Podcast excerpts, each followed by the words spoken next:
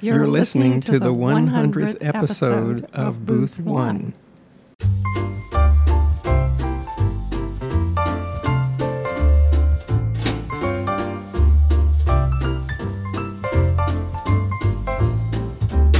welcome, friends and fans. Indeed, this is the 100th episode of Booth One. Gary Zabinski, your host here, swimming alone today in the warm waters of the Booth One century mark. My co host Frank is off on a prior social engagement, but I will not be lonely. For joining me today are two amazing people whose stories we have so much wanted to share with our Booth One listeners.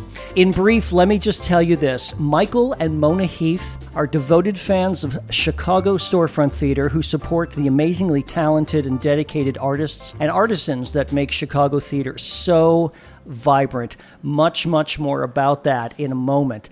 But let me ask you this you're ardent, devoted fans. H- how many shows, Mona, would you say you see in a week? Uh, we average about 6.4. So in a month, you see about 25 shows a month, Michael? Something like that. And in a year, what's your record for shows in a year?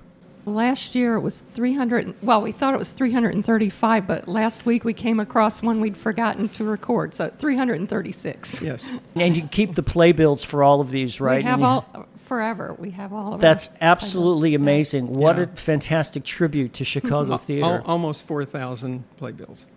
4,000 playbills Yeah, from various we're, shows. We're at 3,800 roughly right now.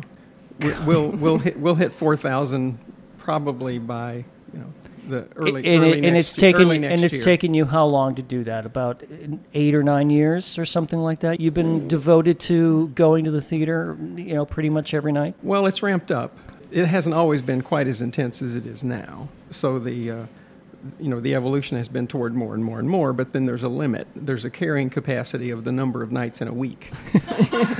That's And- true. And, by the way, we're both mathematicians. so yes, I was gonna. So- gonna say you did the math. So when we say 6.4, we mean, oh, that's 336 yeah, divided by 52. Yeah. And that's 6.4 shows a week. yeah. Yeah. Tell our listeners a little bit about your backgrounds, Michael. I understand you were born in Kentucky. Is that no, right? I was born in Atlanta, ah, but moved at age two to Kentucky. So I have no memories of Atlanta and lived in Kentucky age two through college at the University of Kentucky. So, you know, 21, 22, whatever. Then the rest of uh, our lives have been in Tennessee, uh, California. I went to graduate school at Stanford. And then Illinois since 1991. and your academic background is in what? Computer science. Computer science. and you, Mona, you were born on the East Coast. Yes, I'm from Virginia and lived there until I got married. How long have you been married? Since 1975, so it's 43 and a half years. Congratulations. Fantastic. I- We have tenure. Yeah, seems to be working. Can't Yeah, be fired, yeah, right? That's yeah. right. Did you go to school there as well? Yeah, I went to Virginia Tech.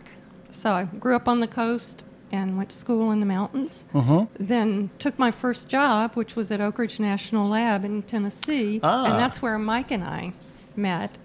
I started work six weeks before he left for grad school at Stanford. And your academic background is also in computer science? Yeah, I double majored in math and computer science. so.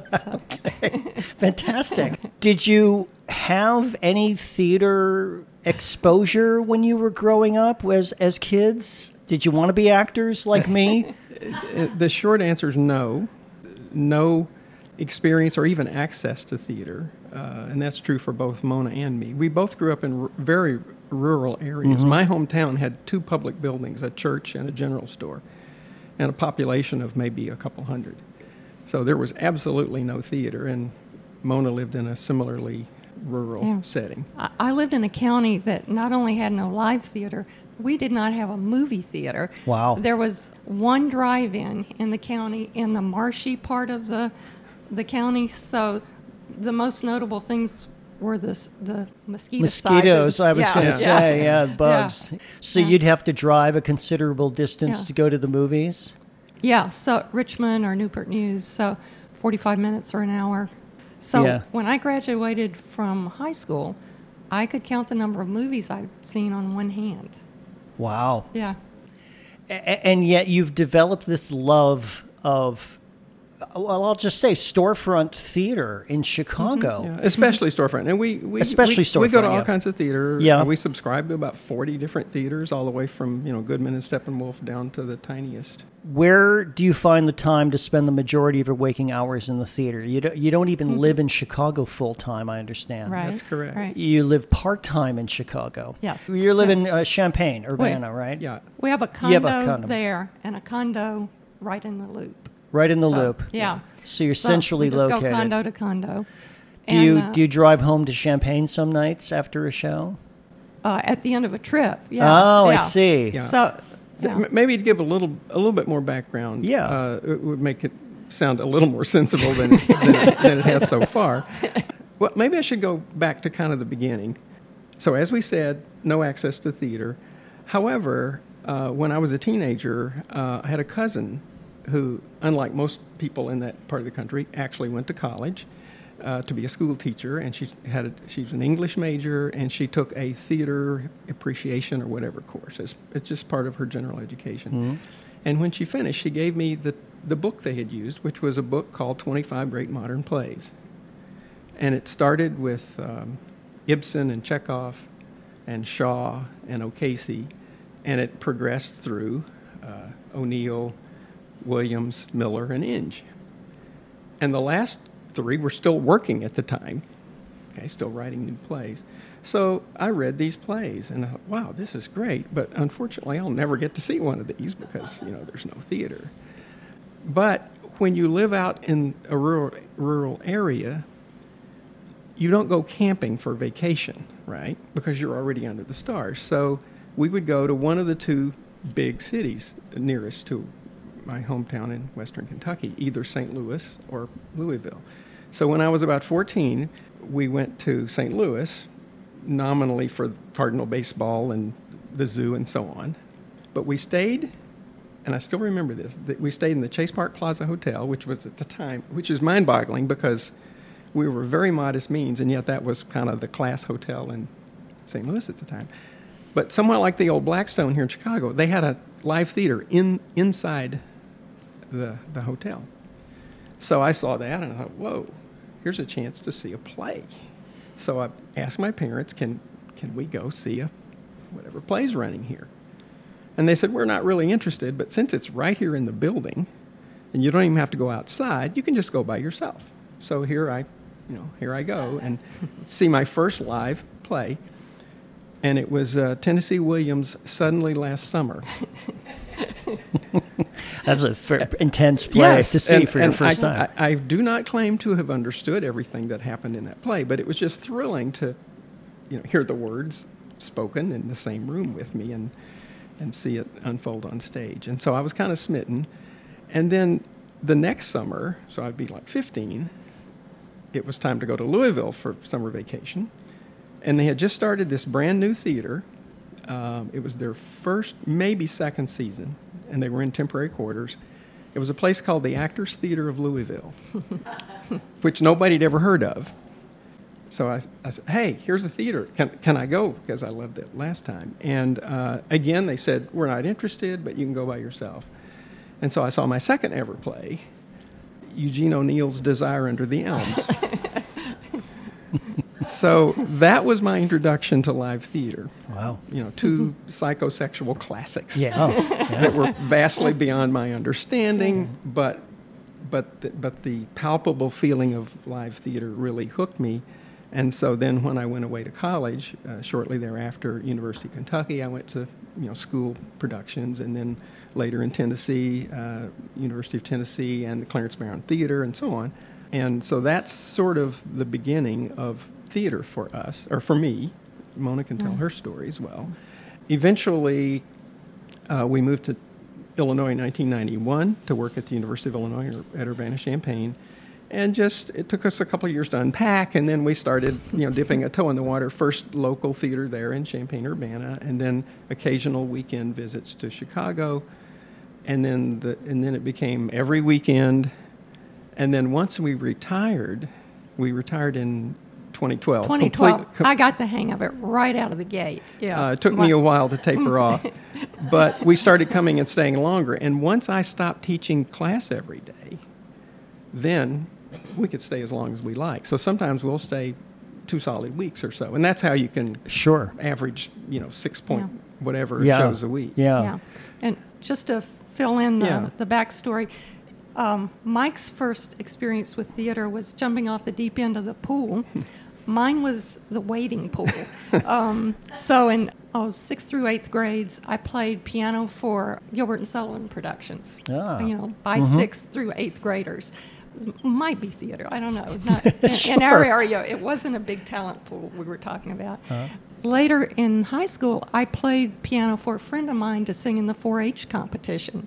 So, to say thanks for playing for her, her mother took the two of us to Richmond to see a play. So, in the Virginia Museum of Fine Arts, a lovely museum, they had a, a little theater space, and a community theater troupe performed Camelot there. So, that was my first One of my all-time favorite yeah, pieces, yeah. pieces and, of and theater. it was just magical. It was just wonderful. so you both kind of got the bug for seeing theater Yeah, but- early in but- your Yeah. lives. But not performing. Neither, ne- neither of us neither ever of had you- any desire to go None on whatsoever. stage. Don't have the performing gene.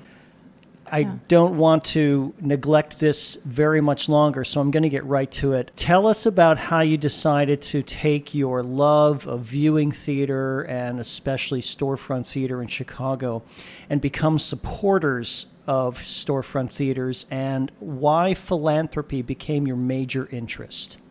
Well, for one thing, we have no children and no relatives we trust with money. so we were we were thinking about you know we need to start thinking about a will and what comes next. and What's so our forth. legacy and so on. And yeah. so it was pretty pretty easy decision. Just what are we most passionate about? Well, it's the arts in general and theater specifically. And we had gotten so much from from Chicago theater. We've always loved Chicago. We first came to the city years ago for the architecture. this architecture. would be in the 80s, yeah. Yeah, Right. for the architecture and to go to record stores and music stores and, And bookstores, And yeah. bookstores. And so we loved Chicago, but then when we had seen enough Chicago theater by the time we were getting ready for retirement, we knew it was our, our real passion. So it was a pretty easy decision. And then the next step was figuring out how do you do that effectively? You know, who do you give to? What do you give? How does that work? Yeah. And and we felt that basically, you know, we have a retirement nest egg. You know, we have no inherited money or anything like that. We, neither of us comes from a wealthy background, so we just have what we've saved over the years. So it hardly would justify a foundation or something of our own. So we looked online and searched for what kind of mechanism would make sense for what we want to do with the asset level we have. And uh, we found the Chicago Community Trust.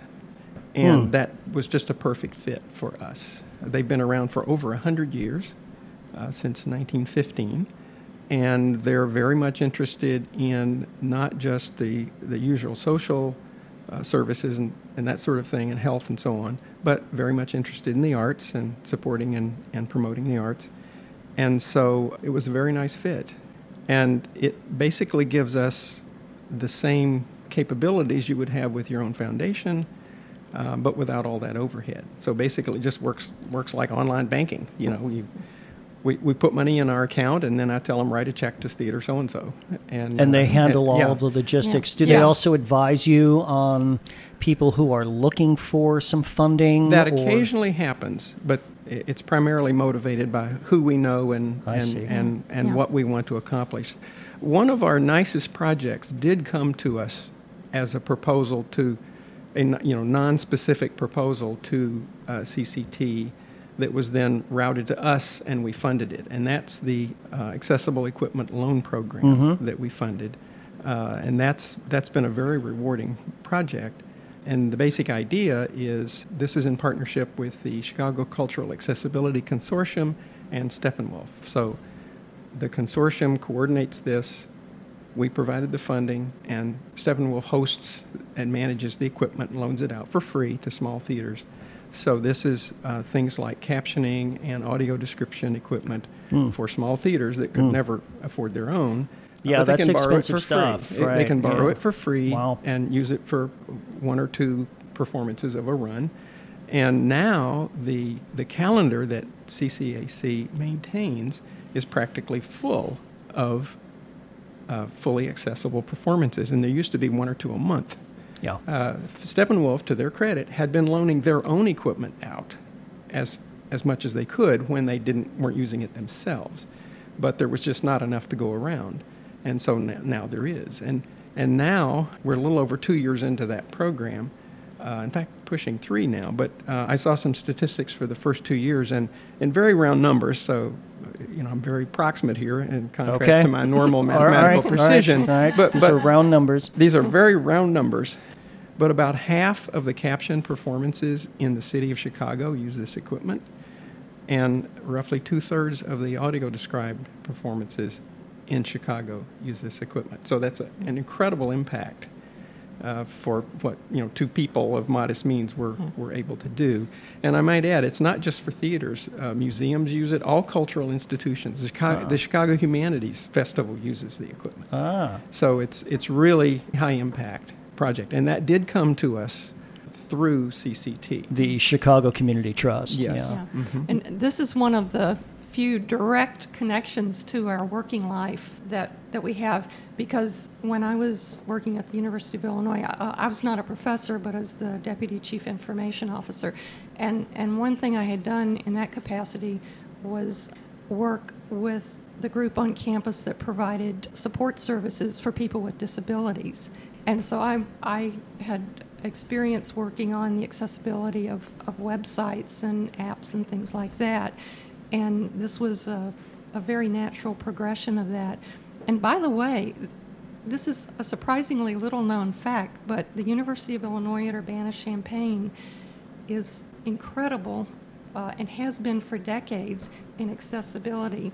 So typically, the university has had a thousand or more students with disabilities, and they have special dorms. And there are some wonderful uh, videos on YouTube that tell about this legacy, which started back right after World War II. Because of all the returning servicemen Yeah. who, who Yeah. were horribly maimed in the Sure, war and, sure. and needed help. Yeah. And, and people who would have died previously uh, in previous wars were Yeah, they coming, survived. coming back, yeah. But now they want to go to school. And missing limbs and, Yeah. and things like that. And so there was this one guy, Tim Nugent, who had been a soldier and had seen people he served with uh, coming back. And at that, at that time, the general conventional wisdom was, well, these people don't need jobs. You know, they can't do anything. And, you know, like, why would they need to go to school? And Tim just said, no, that's, that's, that's not the case.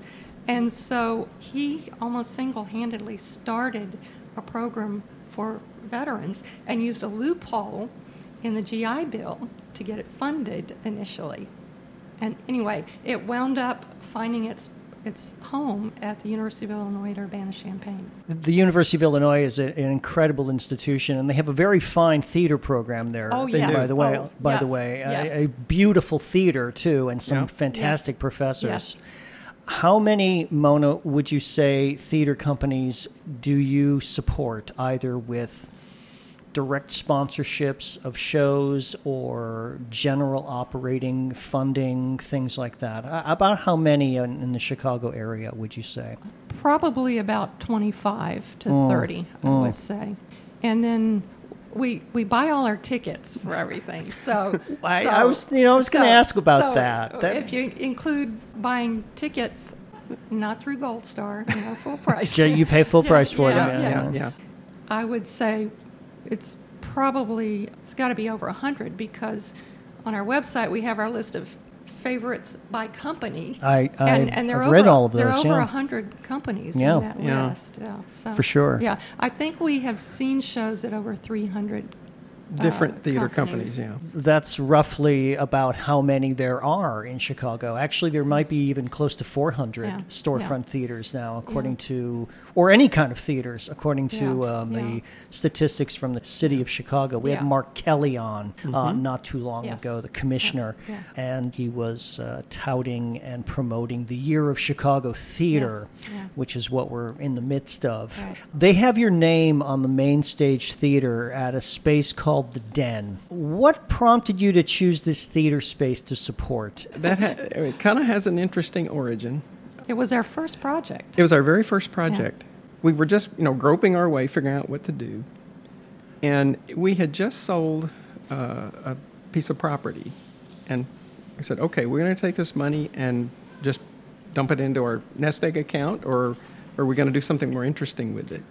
And uh, we were getting to the point where where we knew we wanted to do, you know, some fairly serious involvement with uh, with theater. Just to show you how naive we were at the time.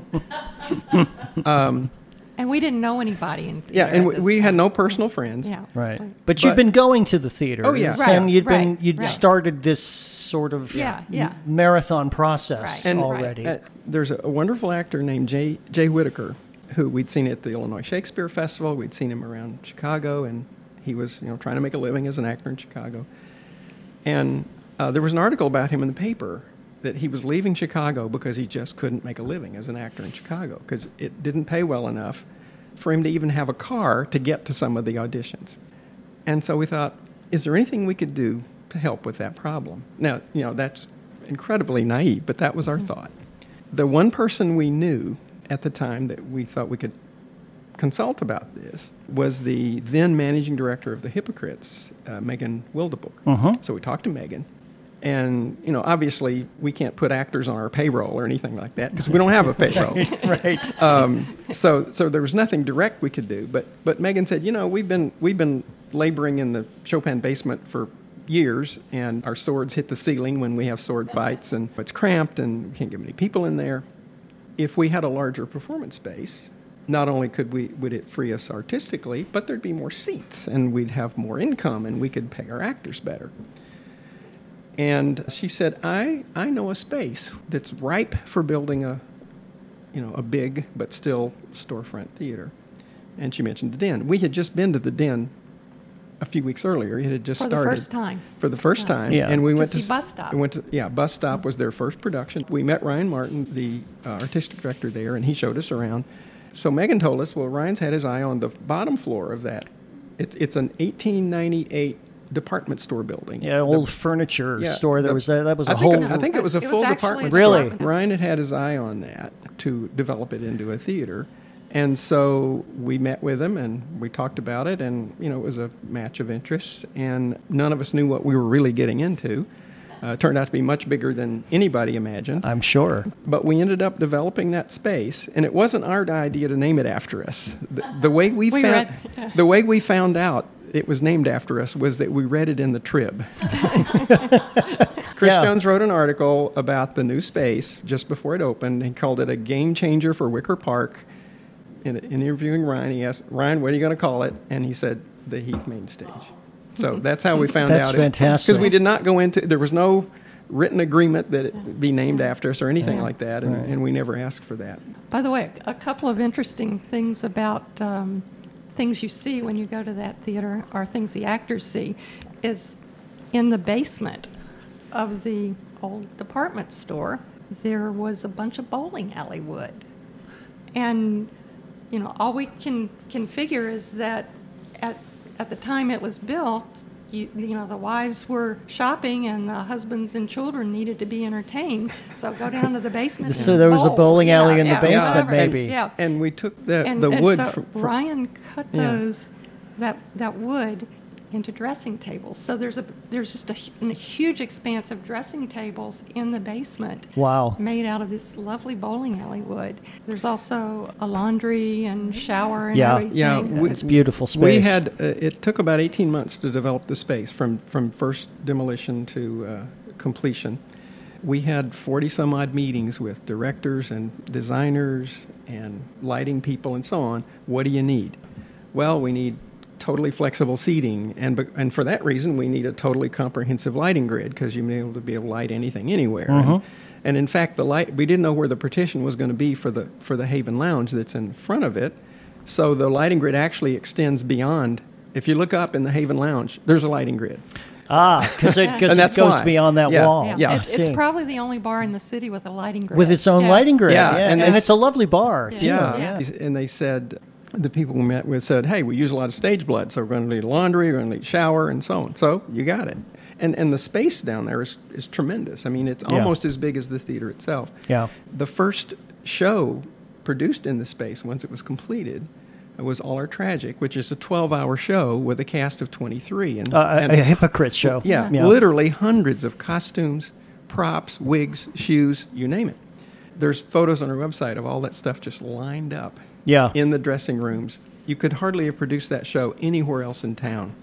for our listeners who don't know the den, it it is really a bunch of rental spaces. So uh, it's designed for visiting companies, outside companies, to rent that space Yes. and perform there. So the Yes. Heath main stage can be used by all kinds of Right. companies. The, the first two years, it was almost exclusively used by the hypocrites, but in recent years, it's been anybody that uh, wants to rent it. can Right, do so it's it's really benefited the entire theater community as as a whole. And the goal in building that space was to retain the trademark intimacy of storefront theater, but enable more patrons to experience the theater. I understand that the box office uh, construction is made out of some old pieces of a pipe organ, uh, like a 1916 Yes. pipe organ or something Yeah. from downstate. We've, Yeah. we've, it's from a church in, in Bloomington, Illinois, but we found it in an architectural salvage yard in Champaign. Within walking distance of our condo there. Yeah. Wow. And and we saw it and we thought this is going to be great for either the box office or the bar, and so we called Ryan and he rented a truck and came down and picked it up, and Yeah. uh, that's how that beautiful ornate box office came to be. Yeah. It's very cool. Where do you guys like to sit when you go to the theater? Uh, you buy your own tickets, obviously, so Mm-hmm. you get to not really choose because most of these theaters are general admission or first come. Well, but we come early. We come really early. Really? We really have strong opinions about where we want to sit. And it's on the front row. I mean, we'd sit on the stage if they'd let us, you know, just we want to forget there's anyone else. Well, the front row behind us. frequently is on Yeah. the stage. I mean, I almost true. had my toes That's stepped true. on at the Yes. steep the other Yes, day yes. Yeah. watching Pomona. And by the way, we didn't start out uh, heading for the front row. There's a story about how that even happened. It, it was back when the um, Biograph had just become the Victory Gardens Theater, and at the time they were, were still running the, the what's now the Greenhouse Theater as well. So we had tickets for a show at the Greenhouse, and we showed up, and the box office person says.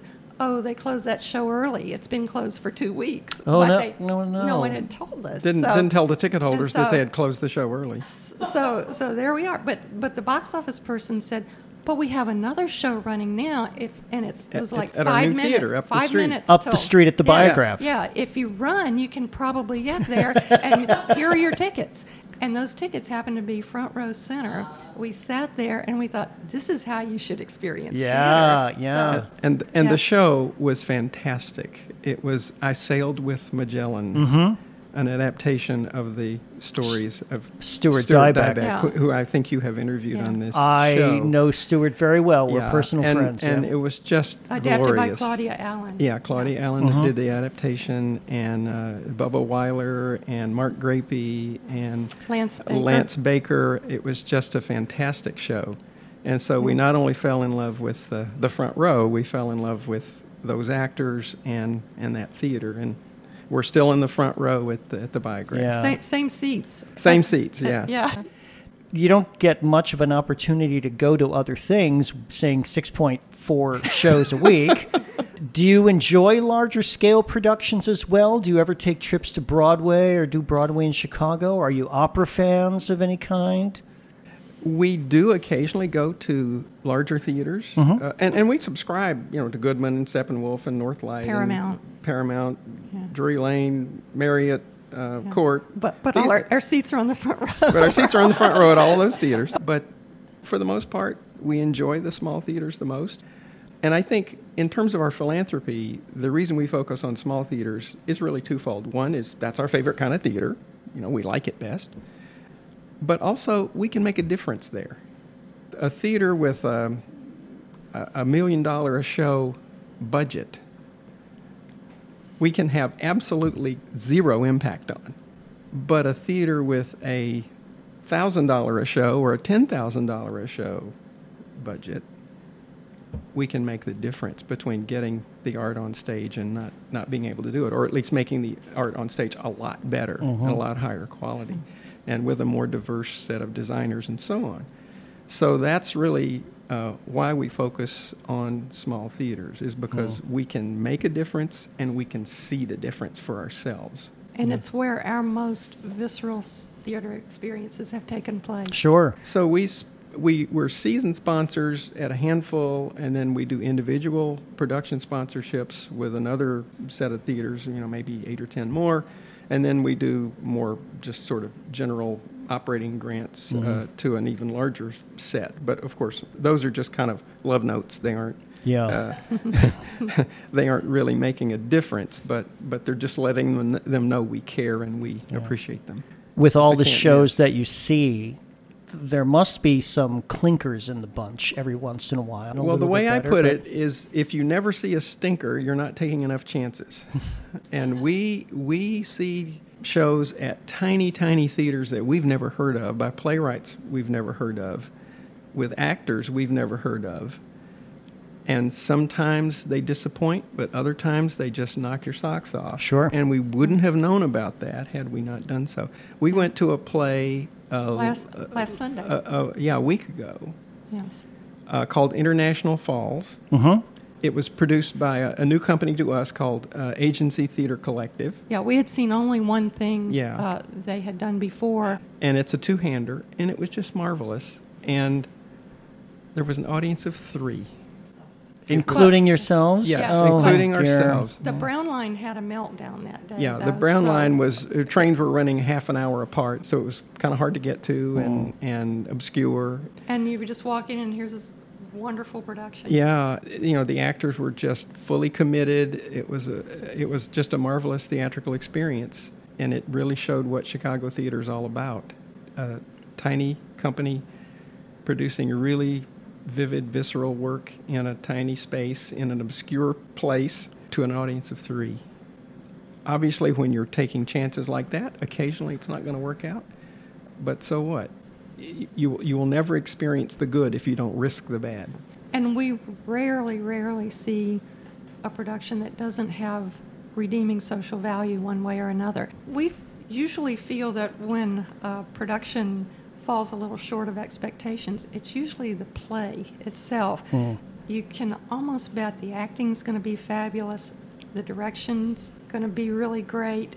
The production values may vary, but with some creativity, that's fine too. You know, some Yeah. of, some of the coolest sets and designs you see are are prompted by uh, the creativity needed if you have, you know, ten bucks. you know, Indeed, to, to do something.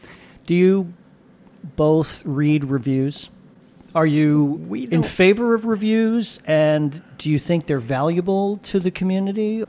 I would say we don't rely on reviews to tell us what we should see. Oh, We know what we want to see as well as any critic in town, I think. And therefore, we trust our judgment more than we trust anybody else's judgment because we know what we're looking for. We know what we're interested in. And we know all those directors. We know all those actors. So we don't use reviews for that. We do scan the review roundup just to see if we've missed something. Oh, that's getting noticed, and we didn't we didn't have that on our schedule, so we need to look into that. So reviews do affect us in that way, but I don't I don't think we ever make just up or down decisions uh, based on on reviews. We look for, in terms of what we support philanthropically and also what we go to see, we're looking for artistic excellence and inclusion, those two things. Sadly, a lot of the reviews you read are, are perhaps not strong on inclusion. Yeah. You know, Yeah. so um, that's another reason that we read reviews as a matter of curiosity, but not as a matter of action. Yeah, of, of Yeah. determining what you're right. going to. That's right. I don't like to read reviews of shows that I'm interested in or that I'm about to go Mm-hmm. to. I don't want to hear what people thought of it beforehand. Tell us a little bit about your website. It's extremely extensive. it's got just about everything on it, including photographs of your playbill collection and a listing of your favorites in varying genres. How do you maintain that? Do you work on that constantly? Yeah, and we've got a fairly big to-do list at any given time. So uh, I'm working on a. Uh, Mike does the is our Facebook presence, and I'm the the web manager and compose most of the the pages. But We jointly decide what should go on the website. Uh, Mona does most of the implementation. I kibitz. I, ri- I occasionally write a piece, but most of them are hers. And then I, I do regular updates of our of our Facebook page. Yeah. We possibly should fill in the blanks on why we have a website. Yeah. Okay, I'll, I'll take a stab at that, and then you talk more about the Okay. mechanics of Okay. how we do it. So we have this uh, this philanthropic fund at the Chicago Community Trust, right? And we're giving out grants. And uh, I don't want to say this is a literal quote, but basically the folks at CCT said, you know, uh, after you're not around to do the donor advising anymore, you're in the nursing home or you're, you know, no longer with us, a committee will decide how to spend your money. And so uh, you should leave some sort of record of what you funded and why uh, so that they will have some guidance. And so we thought, well, what better way to do that than a website? So that was the motivation for having a website. And the website does fill that purpose. It has a list of projects we've, we've funded and, and literally tells why. New City referred to that as radical transparency. um, you know, because most funders don't tell you why, Yeah. um, but we do. Because it's, it, if you don't tell why, then you haven't provided the guidance that will be needed for posterity. Sure. Mhm. So, so anyway, that was the idea. And then we just sort of got carried away because we thought, hey, this is the perfect platform for celebrating the theater we love, especially in Chicago. So we developed all these favorite lists and all these funky categories and, and everything. I mean, some regular, some some funkier, like Yeah. favorite understudy performances or or uh, Artist bios from their early years. Yeah, Yeah. 'cause we've, yeah, we've got a ton of anecdotes about we knew them back when. We saw them on stage when they Yeah. were freshmen in college or yeah, whatever. yeah. We saw John Michael Hill in a chorus line. How, how many a people can student say production. In fact, the first time we ever saw John Michael Hill on stage, he was a freshman at U of I, and it was a community theater production of Ain't Misbehavin', and he played the Andre DeShields part beautifully. So I can so- imagine. Yeah. So our earliest exposures to him were uh, musical theater, Yeah. and most people don't know he's ever Yeah. even done musical theater. He may not even remember he's done musical theater. He's been on our show. We first saw James Vincent Meredith at the local community theater in, in Urbana, the Station Theater. He was in a production of uh, Six Degrees of Separation when James was attending community college At Parkland College in, in, in, Champaign. And he was great. He will be performing in The Agitators at Remy Bumppo, which is a fascinating sounding play uh, about the decades long correspondence between uh, Frederick Douglass and um, Susan B. Anthony. Anthony. Mm. Yeah. Yeah. And so we're the artist sponsor for James for that. Fantastic. production, Yeah, so we yeah. first saw him when he was in community college, and we've actually sponsored other things James has been in. Yeah. Yeah. We even co-produced a film. I don't know if you know about that. I didn't know about that, but I'm going to ask you about that in a minute after I do this shameless plug, if you don't mind. Give me one second. Booth One is primarily focused on giving the Chicago theater community a forum for telling their stories and sharing their passions. In fact, we are one of the very few outlets for that process. And if you'd like to support Booth One in bringing you the best in lively conversation about the arts and popular culture and amazing guests like Michael and Mona Heath here, you can go to our website at www.booth-one.com and click on the donate button. It's quick, it's easy, and it's tax deductible under our 501c3 status as a nonprofit entity.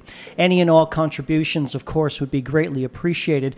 Uh, we'll be reaching out in other ways over the next few weeks to raise funding so that we can bring you yet another 100 episodes of Booth One. Watch for uh, notices about that and go to our website if you can. So tell me about this film, Michael. Well, you remember that naivete I mentioned about helping actors I, make a living? I, I do. well, we, we did it again.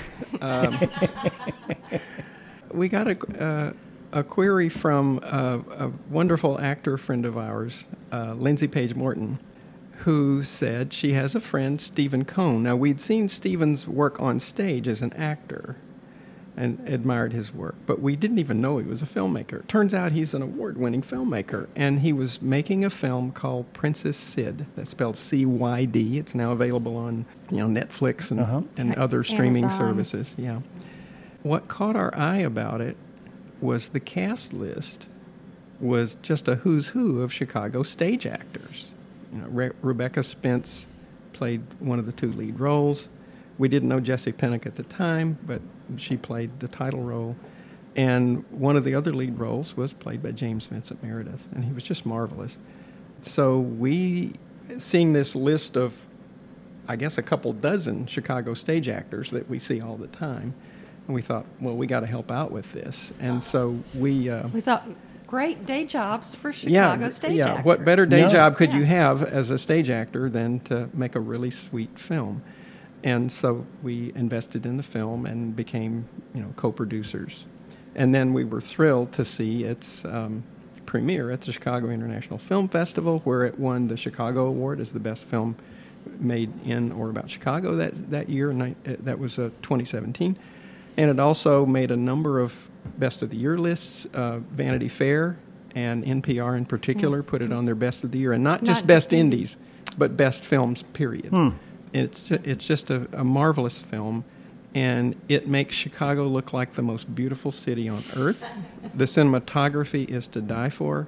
The writing by Stephen and direction by Stephen are just exquisite, and uh, we were just delighted to to be part of that. And we're pretty sure that we were probably the only co-producers on that film who hadn't seen a, a movie in a movie theater in about three decades. because we're always at live theater. Uh, yeah, yeah. yeah. So, yeah. Uh, Mention the name of this film once again. Princess Cyd, and that's spelled C Y D. It's like like Cyd Charisse spelled right, Cyd. Right, right. Written and directed by Stephen Cone. Yeah. I asked this of our guests every once in a while, and I'm always fascinated by the answer. If you could have done anything other than what you chose to do as careers, what might that have been? Was there something when you were young that you thought that you would like to do, Mona? I am told that first time I was asked in public what I wanted to be, you know, I was a very young yeah. child. I said an Indian and a bicycle rider. So that that was turned out not to be my career path. Um, Sounds like an Indigo Girls song somehow. I, I don't yeah, know why. Yeah. I think probably what I would have actually enjoyed doing would have been do research for writer, uh, someone writing a book or whatever. I see. Because I love doing research for our website, for example, and I, you know, follow these rabbit holes all over the place and find out just fascinating things. And that's why there are uh, about a zillion links on our website. There are to other things. A lot. How about you, Michael? Anything come to mind? Well, I I enjoy doing research and I enjoy writing. And so I think had I not been a you know professional applied mathematician slash computer scientist, I probably would still have written books, but just about other topics. And um, I would um, have helped with the research. Right? you a perfect yeah, pair. So, so what I, a match. So I think a, a, a, writer of some sort is fiction, nonfiction. Uh, probably nonfiction. Uh huh. I really enjoy explaining things. Yeah. Uh, that's what I do as a teacher, and that's what I do as a as a textbook author. Explain how things work, and not only that, explain why they work. I think I would have enjoyed doing that in other spheres besides mathematics and sure. computing. Yeah. Yeah. Where can people go to find out more information? the website is www.heathfund, all one word, dot .org. Dot .org. Org. Yeah. Yeah. Heathfund.org. Yeah. Yeah, and I think you can leave out the dub dub dub. Yeah, if- just- I think it still Yeah. works. He- he- I think yeah, it still I, works. I don't think I've typed Yeah. www in, Yeah. in years. Yeah. The, the Yeah. engines uh, seem to work fairly Yeah. well. Yeah. As I mentioned, we always have a long to-do list of things we're adding all the time. The next thing that'll go up, it's called a theatrical mixtape. Basically, we've got a lot of productions we've seen where we we thought they were great, but they were hard to categorize, even in our many oddball categories. So, for things that are either uncategorizable or had one particular element we really wanted to call out, we're, we're having a, a theatrical mixtape. And so it's things like fabulous stagecraft in low tech spaces. That'll Uh-huh. be part of it. And then our favorite Jane Austen productions of adaptations. Oh, That's neat. another. I mean, so it's all over the Yeah. all over the map. But anyway, on the homepage we put the latest updates, so you can uh, Fantastic. see Yeah. what's coming. Another one of uh, of our kind of funky favorites is favorite understudy performances. You, know, you, you see over three thousand shows, you're going to see some understudies, That's right. and it's surprising how often they just wow you. I mean, it's it's really amazing, and, and often the rest of the cast raises their game as well Mm-hmm. To to support this this newbie in the in the, in the cast. So We- it, we, we really went- see some yeah. marvelous understudy performances. We went to a, I think it was a Saturday afternoon performance of a Streetcar Named Desire at Writers Theater a number of years ago. Mm-hmm. Yeah. David Cromer directed this. Yes, We saw yes, it, yes. And right before it started, we were notified that the role of Blanche Dubois was going to be played by the understudy. Who's the understudy?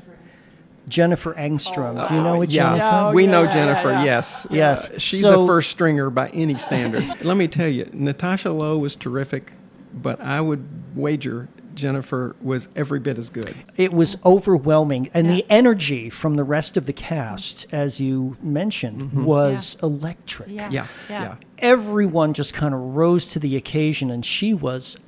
You know, she's got a lot of lines in that play too, Yeah. and Yeah. she had Yeah. obviously studied, and she was ready.